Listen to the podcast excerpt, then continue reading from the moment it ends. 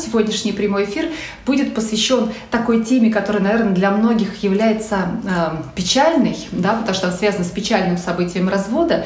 Но, как э, показывает моя практика и мой опыт, зачастую это и достаточно освобождающая тема в жизни людей. Поэтому я предлагаю относиться к ней как потенциально нейтральной и к такой теме, которая может принести нам как ну, хорошее что-то в нашу жизнь, так и осложнение. Итак, как рассказать малышу или там уже взрослому ребенку о том, что мама и папа разводятся. А, такая тема, как ни странно, начинает беспокоить людей, которые еще не совсем-то и разводятся. Они начинают думать о ней, и эта тема является дополнительным фактором, который нагружает нашу психику, нагружает наши э, когнитивные способности и тянет на себя энергию, ресурс тянет на себя внимание. И зачастую даже люди, которые, в общем, еще и не очень собрались разводиться, просто обдумывают этот вопрос, интересуются, а как я скажу своему ребенку. Мало того, э, эти люди зачастую даже никогда и не разведутся. Но эта вещь есть в голове, она тревожит и оттягивает на себя внимание. Это доминанта. И именно для того, чтобы снять э, напряжение из этой области и пустить энергию на какие-то более полезные цели, и полезно э, для этой, ну, для этой задачи, полезно как раз знать, как сказать, если что. Поэтому вот призываю всех, кто собрался перестроить отношения, кто не собрался перестроить, вот внимательно отнестись к этой теме. И первое, что нужно здесь понять, прежде чем мы решимся на разговор, это э, прояснить для себя вопрос. Зачем я собираюсь сказать об этом ребенку? Что э, должен в результате ребенок думать, делать или как себя вести. Вот э, информация, она же попадает в мир человека, в мир ребенка, в том числе для того, чтобы произвести в этом мире ну, некое изменение. Если вы не можете придумать ответ на этот вопрос, если непонятно совершенно, зачем э, вы говорите и какое изменение в мире ребенка должно произойти, во внутреннем или внешнем, то это уже такой ну, тревожный симптом. Возможно, вы вообще на неверном пути. Возможно, вам вообще не надо говорить с ребенком о разводе. И я в середине эфира я скажу, в каких случаях вообще не нужно об этом говорить. Есть такие случаи, когда говорить вообще не нужно. Но начать надо всегда с этого вопроса. Зачем?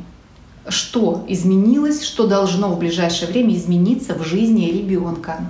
Вот не в моей жизни разводящегося человека, а жизнь моего ребенка. И зачастую этих изменений вообще разглядеть под лупой даже невозможно. Так бывает. Эм, тут э, почему происходят сложности? Родители с ребенком, они очень перемешаны. Они составляют такую единую массу. У нас масса проекций на детей. Мы думаем, что они чувствуют и думают примерно то же самое, что и мы. Мы плохо вообще отличаем мир ребенка от своего собственного, и это, в общем, норма. Этого ребенка мы когда-то там носили, если вы женщина, там рожали и воспитывали всю жизнь.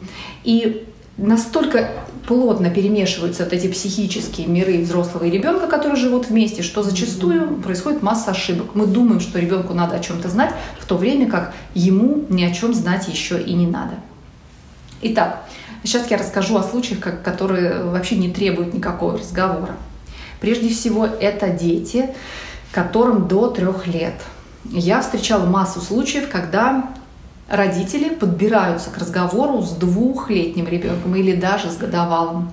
Вот так бывает, что родитель думает, как он объяснит ребенку двух лет, что, э, например, папа там ушел и развелся с мамой.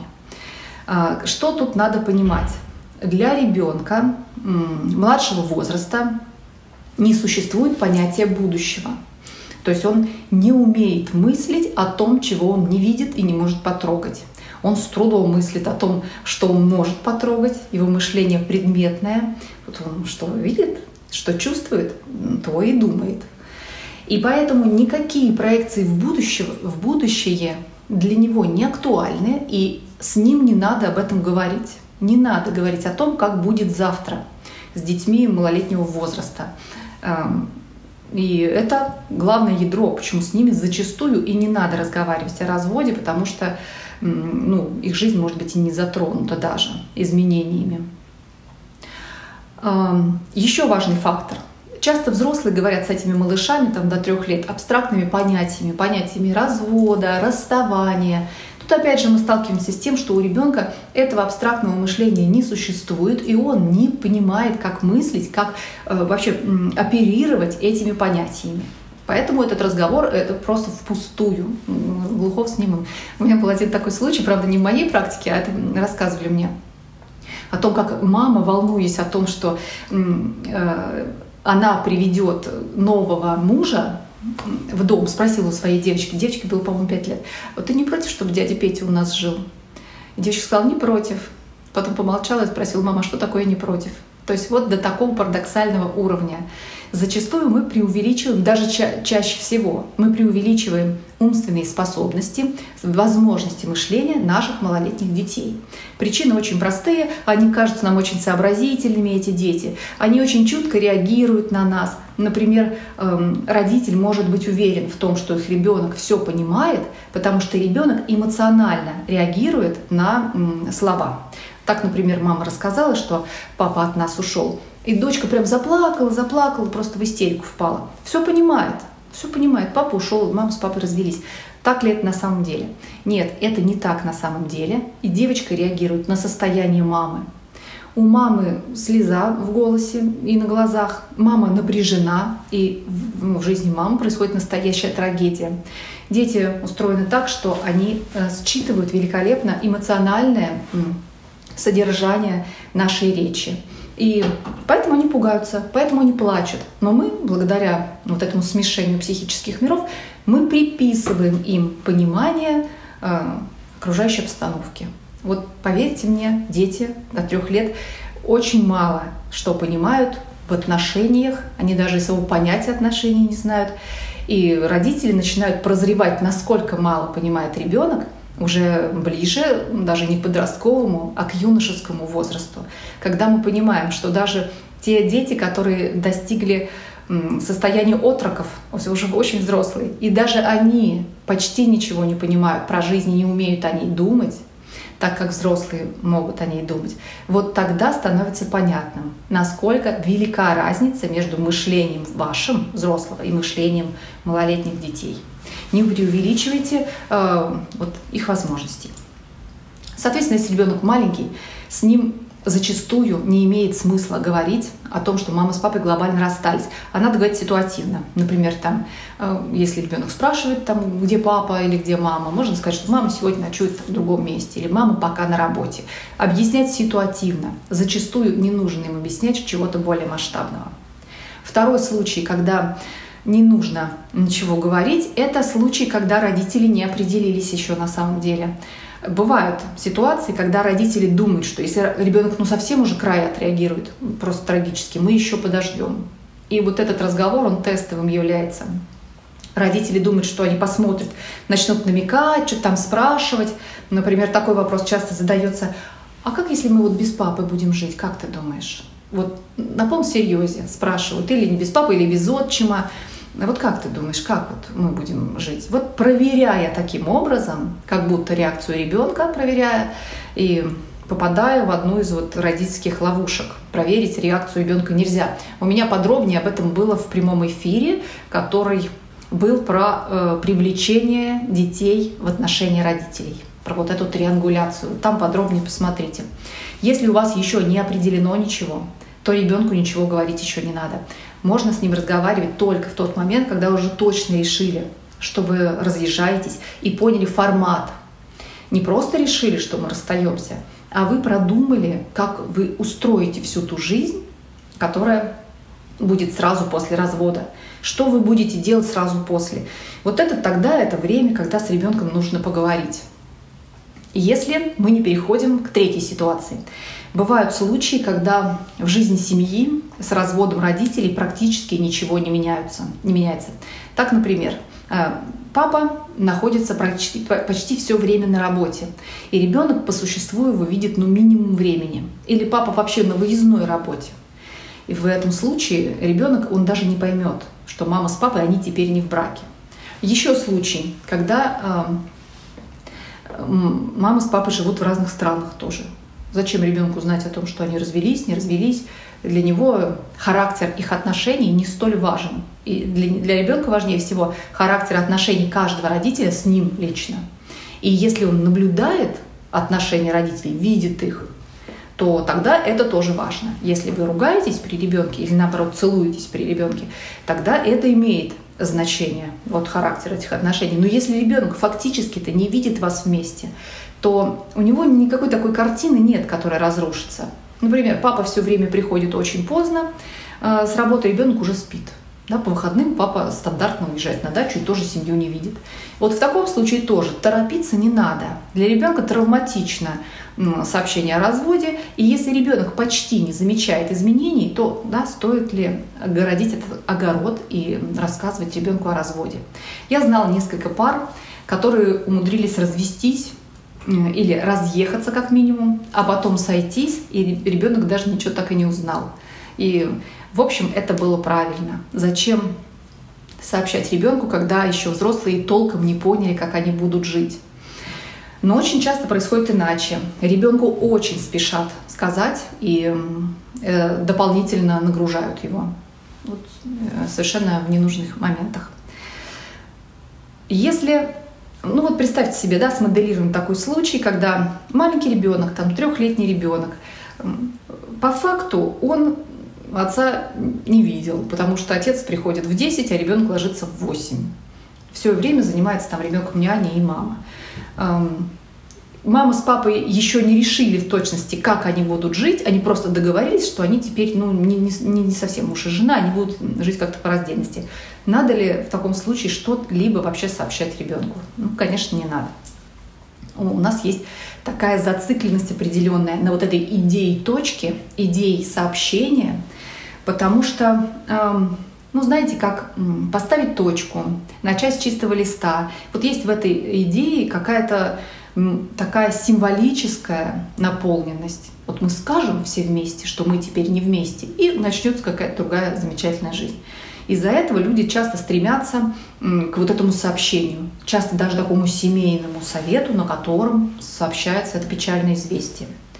А, есть, кстати, в некоторых культурах, наверное, вы знаете, ритуал развода, когда должны собрать там большое количество родни, каких-то там соседей ближайших, и вот при всех сказать, и это сообщество, это в мусульманской традиции есть, и это сообщество должно разрешить отпустить эту пару. Вот поскольку в человеческой культуре было много подобных ритуалов, да, ну вообще, вообще ритуалов окончания, ритуалов начала, мы как-то тяготеем к этому делу. И вот разговор с ребенком, как ни странно, может такую символическую роль играть, поставить точку. Уж когда ребенку сказали, значит, теперь уже все. Жажда такого, знаете, как бы финала и надежда на обновление, на новый такой виток, что ли, в жизни. Как правило, это не реализуется. Вообще, по большому счету, не слишком важно, как именно вы оформите вот это сообщение ребенку. Потому что самое важное, что будет происходить э, с ребенком, в жизни ребенка и в душе ребенка, оно начнет происходить потом. Оно начнет происходить в те моменты, когда ребенок почувствует какой-то ущерб конкретный, которого раньше он не переживал. Например, когда он не сможет больше по вечерам с папой ну, там, смотреть или собирать там какой-то конструктор. Вот в моменты ощущения этого одиночества и начнется тот самый тяжелый процесс, который называется постразводной травмой для ребенка. И по существу не совсем, даже вот совсем не важно, как вы расскажете ему о том, что начинается какая-то другая жизнь, которую он не видел, к которой он не может подготовиться.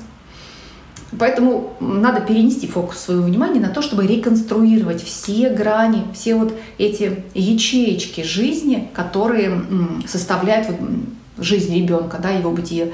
Э, вот, вот там будет происходить самое важное а в моменте сообщения, в общем, ничего не, неинтересного, неважно происходить не будет. Потом точно скажу, какими словами вы можете это сказать. Сейчас давайте остановимся на самых типичных неудачных способах рассказать ребенку. Одним из моих любимых неудачных способов является собрание всей семьи. Ну, почему-то мама с папой думают, что они должны это совместно сказать. Вот собраться с семьей, знаете, за семейным столом и сообщить, это обрушить на голову ребенку. Непонятно, какая-то ритуальная жестокость получается. На мой взгляд, категорически никаких вот этих семейных сообщений быть не должно. Это очень такой серьезный разговор, который должен производиться один на один с ребенком. Кто это должен быть? Это может быть тот, кто ближе к ребенку, да, если это, э, там, например, мама, она может сообщить, что теперь мы с папой будем жить порознь. Либо это может быть тот, кто инициатор, больше, так скажем, ответственен за то, что семья распадается. Либо это могут быть оба, просто в разное время. Один родитель сообщает, что ты знаешь, мы теперь будем по-другому жить. Теперь папа будет жить отдельно, а мы с тобой будем жить здесь. Или наоборот, мы с тобой вот переедем в другую квартиру, а папа останется здесь. Эм, и второй родитель может тоже по-своему в свой момент сказать о том, как теперь будет происходить жизнь, э, тоже сообщив свою, э, не то что свою версию, версия там одна, э, но проявив особое отношение к ребенку, проявив свою любовь и индивидуальное внимание к ребенку. То есть он может тоже это сказать. Вот это правильно. Собрание семьи – это не совсем корректно. Может, бывает случай исключения, надо смотреть. Такой случай исключения бывает тогда, когда ни один из родителей не хочет взять ответственность. И один боится сказать, и второй боится сказать. Тогда вот да.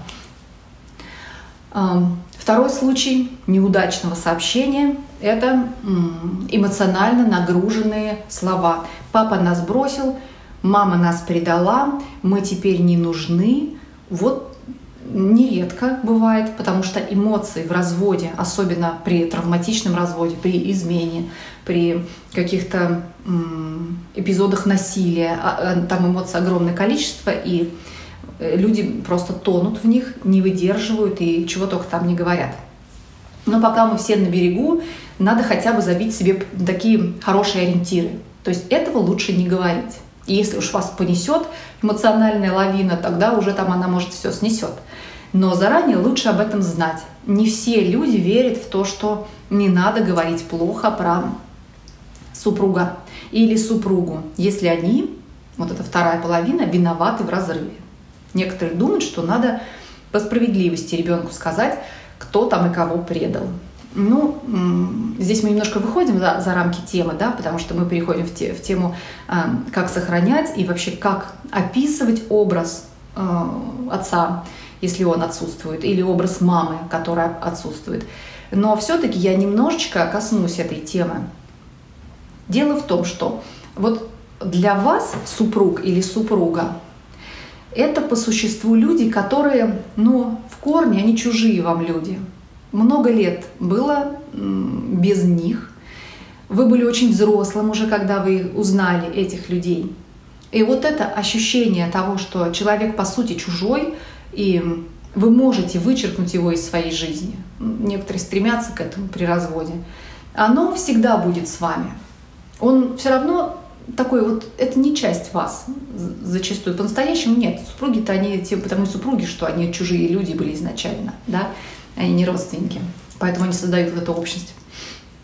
Но для ребенка это не так. И второй родитель — это всегда кусочек души ребенка. Ребенок всю, всегда, всю жизнь будет носить в себе образ второго родителя, даже если он никогда его в жизни не видел. Или образ двоих родителей, даже если он никогда не видел он брошенный ребенок. В любом случае, дети все прекрасно понимают, что они не взялись ниоткуда. Это, это невозможно. Не, не может ребенок появиться, и он это понимает. Значит, он всегда где-то там, на задворках своего сознания, он понимает, что он появился от кого-то. И этот кто-то имеет определенные черты, определенные параметры. ребенок взрослее начинает эти параметры строить. Он начинает их обдумывать. Мы знаем, что часто дети начинают фантазировать о своих родителях, которые их бросили, они могут наделять их какими-то там героическими свойствами. Или они могут наделять их свойствами какой-то беды, да, описывать и фантазировать, что они в какой-то беде их надо спасать. Часто подростки начинают искать этих родителей. И это все происходит потому, что человек обязательно должен для себя достроить вот этот образ внутри. И если этот образ строится из черных качеств, он строится из этой черноты, из вот этих гнилых качеств, что там папа алкоголик, папа жестокий, предатель, наркоман, то что получается? Ребенок не может вырвать этого папу из сердца, и получается, что половина его души, вот эта часть, которая обязательно от отца ему досталась, вот, вот эта гниль живет внутри ребенка. Для вас это жена там какая-нибудь стерва, ну, чужая мне теперь женщина. А для ребенка-то, ребенок-то получается, что он э, дочь или сын этой стервы, носит в себе эту стерву, да, вот в любом случае. И это причина того, что мы должны стараться хотя бы иметь ориентир на сохранение более-менее приличного образа отца или матери. У меня был случай, когда а, мама маленькой девочки, она повела себя действительно экстремально экстремально нехорошо. Там такое она нагородила, что это нарочно не придумаешь. И, соответственно, отец, находясь в огромном негодовании вот про поведение своей жены, э, он хотел так все дочке рассказать, э, так ярко и так понятно рассказать дочке, чтобы как выжечь, знаете, из ее души вот образ матери, как вот сжечь, и как напалмом сжечь этот образ. И поступки матери были такие вопиющие, плохие, что даже маленькому ребенку можно было, в общем, очернить значительно любимую маму. Можно было рассказать, там на пальцах показать, что натворила мама. Но смысл в том, что вместе с этим образом матери выжигается часть души девочки, и часть ее самосознания, часть ее личности страдает, обламывается, потому что она прямое плоть от плоти, что называется, вот этого ужасного чудовища своей матери. Отец-то может ее с собой разделить и выбросить вообще. А вот дочь не может. Мы носим в себе своих родителей и вот, э, зачастую не можем, э, как бы сказать, освободиться от их образов, если эти образы негативны. Если эти образы позитивны, все замечательно. Поэтому всем выгодно иметь хороших родителей. Или, если невозможно уж хороших, то как можно менее драматичных, как можно более нейтральных. И в маленьком возрасте это родителям доступно опять же, вот эмоциональную лавину сейчас э, оставим за скобками. Масса людей мне скажет, что невозможно э, терпеть, невозможно пережить вот этого предательства, и все равно я все это говорю своему там, ребенку, своей дочери. Но надо иметь правильный ориентир, лучше не говорить, лучше сохранять нейтральный образ. Вырастет, разберется. И, кстати, вот очень удивительный момент, мы почему-то верим, что ребенок, услышав все это, он в общем нам поверит, особенно если мы сгустим краски, опишем все как есть, он поверит. Но очень часто происходит обратное. Дети не верят, в глубине души копят, копят эм, такую лояльность к этому ушедшему отцу и враждебность вот к настоящему родителю. Сейчас не вдаваясь в подробности, почему, да, есть там специальные причины. И в конечном итоге, повзрослев, этот ребенок приносит претензии к тому, кто его вырастил, и, говорил, и, и говорит, ты меня лишил отца. Вот, вот такие вот истории бывают. Несправедливо, но мы не можем поручиться, что это не произойдет с кем-то из нас. Да? Это, это бывает. И надо иметь в виду, что это, это может обернуться на вас. Вот этот плохой образ второго родителя. Итак, там в сухом остатке надо стараться не говорить негатива про второго. Это второй неудачный способ сообщения о разводе. Еще один способ, тоже неудачный, это сообщить ребенку в истерике. Так все накопилось, так только что поругались, только что вы выгнали своего супруга, что э, вот, вы, вот, вот в этих эмоциях вот пошли и сообщили. Вот это не очень хорошо. Не надо сообщать на эмоциях, это всегда э, точно сразу плохо.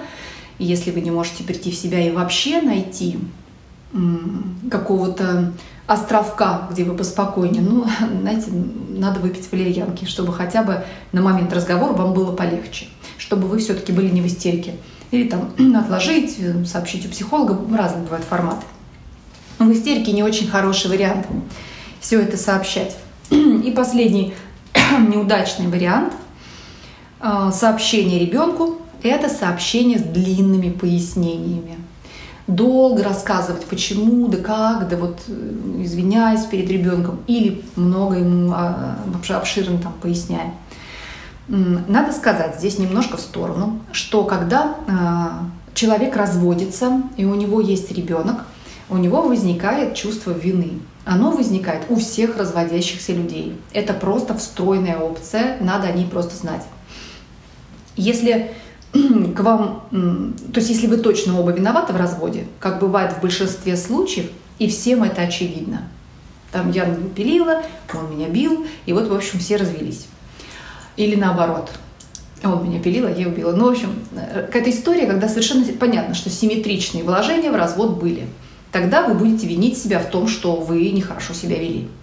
В случае, когда несимметричная история, и действительно, например, муж, ну, откровенно как-то очень плохо себя повел, и вы развелись с ним, тогда тоже чувство вины, оно все равно будет, но оно будет связано, э, может быть, принимать такую форму, как обвинение себя в том, что вы не смогли найти хорошего отца для своего ребенка. Вот понимаете? То есть, по, по сути, надо понять вот что. Чувство вины неизбежно при этой потере. Но какую форму она примет лично у вас, это уже вопрос, знаете, творческого осмысления. Но именно вот это встроенное в развод чувство вины и толкает людей на излишнее объяснение. Надо же как-то оправдаться перед ребенком, все-таки пояснить ему. В общем, тоже не надо. Ему это знать не надо. Он оценить это не может. С, снизу, так сказать. Он на старте жизни. Он ничего не понимает в этих делах. Итак, э, неудачные способы. Все то, о чем я рассказала. Теперь про удачные способы. Надо вот исключить из своего удачного способа абстрактные слова и слишком эмоционально нагруженные слова. Эмоциональные такие, ну, пожары, эмоциональные всполохи – это предательство, бросил, он нас бросил, да, он нас там предал, э, ушел, там вот какие-то такие эмоционально нагруженные слова, опять же, да, они не хороши для этого объяснения. Также само понятие развода большинству детей, оно неведомо, потому что оно тесно связано с понятием брака. А вот граница и сущность брака, где, что это такое, это нематериальная вещь для ребенка, она не невидимая, что есть брак. Есть мама, папа, все. Что они там в браке, что они там развелись, это все абстракции для ребенка. Итак, лучше избегать абстракций и эмоционально нагруженных слов. Соответственно, у нас остается не так много вариантов. Что надо сказать? Надо сказать, мама и папа теперь будут жить в разных квартирах. Мы будем жить в разных местах. Это понятно, это правдиво, это вот все. Опять же, возвращаясь к началу, вы подумайте, вы действительно будете жить в разных местах, и ребенок что-то заметит. Потому что развестись и остаться абсолютно в том же формате жизни, это э, нередкое дело.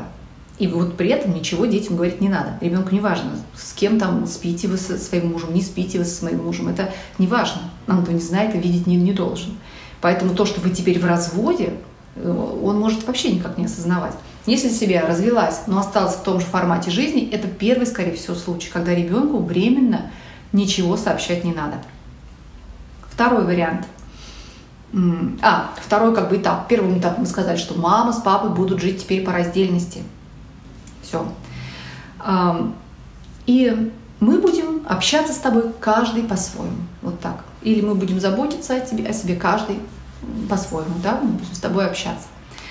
А дальше по ситуации, в зависимости от того, как изменилась ваша жизнь, вы порционно вот так вы даете ребенку эту информацию. Не надо на него все сразу сваливать. Он пойдет, переварит это дело, потом уже а, будет вас расспрашивать или не будет расспрашивать. А с течением жизни станет понятно, как мы теперь ездим отдыхать, и проводим вечера.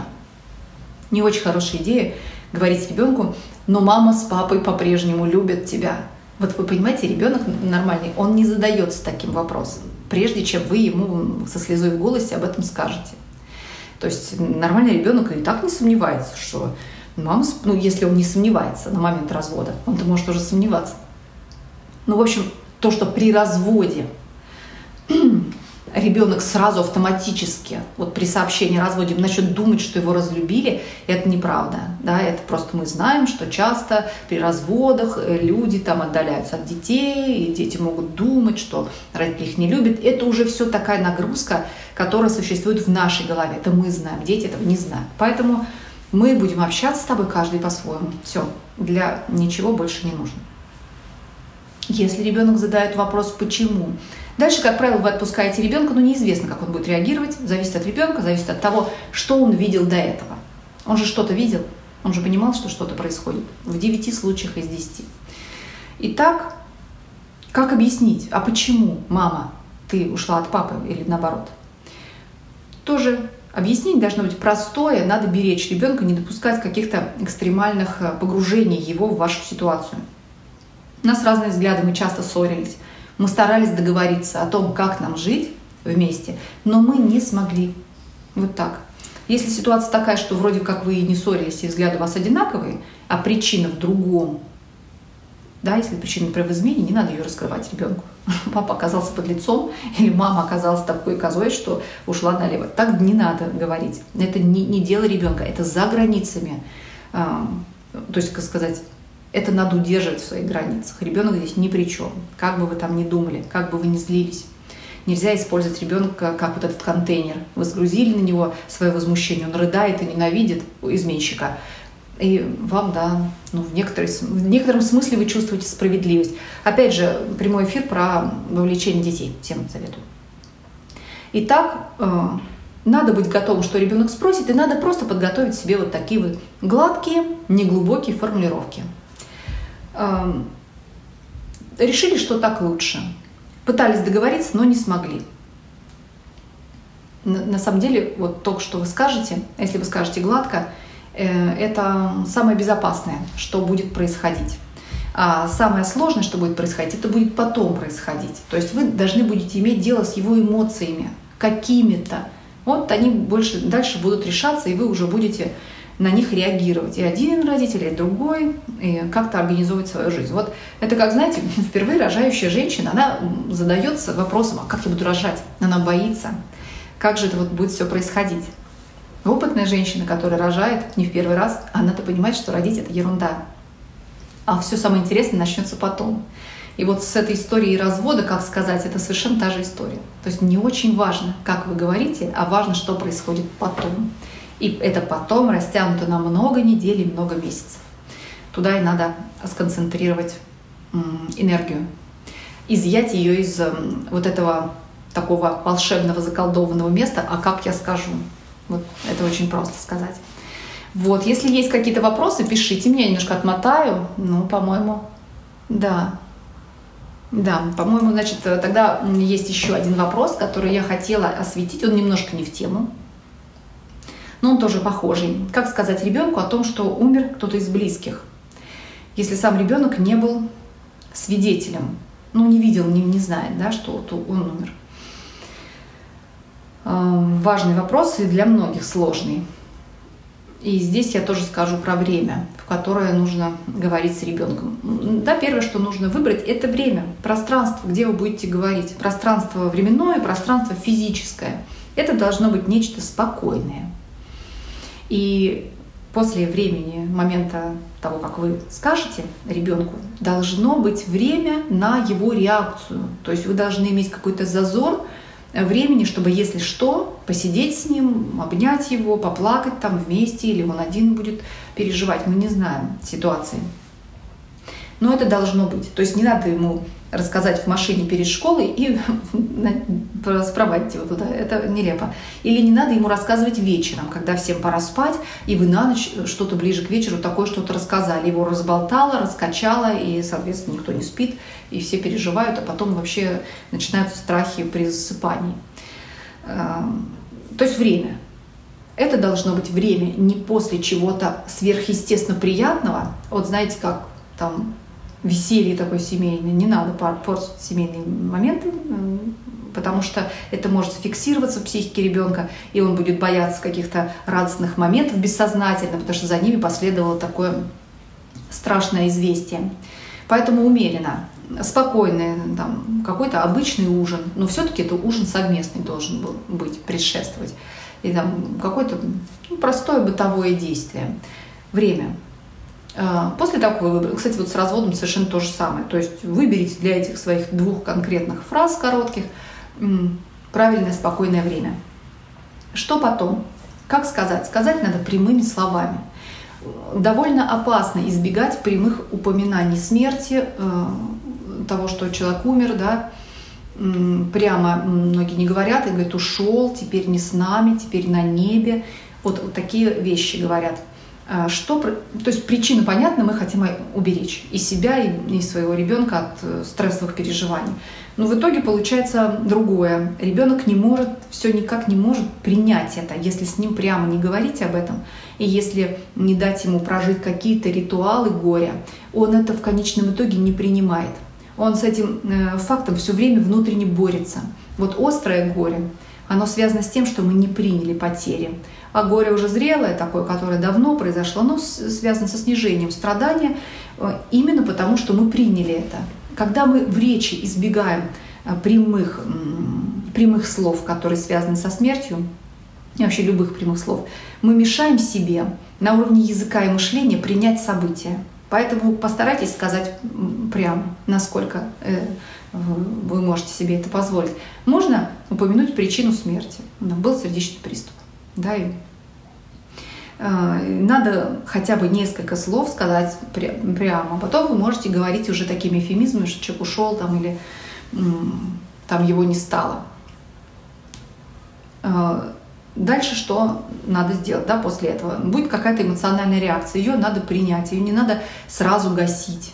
Не надо бояться там. Например, многие почему-то боятся очень сильных рыданий. Им кажется, что это опасно, само рыдание опасно.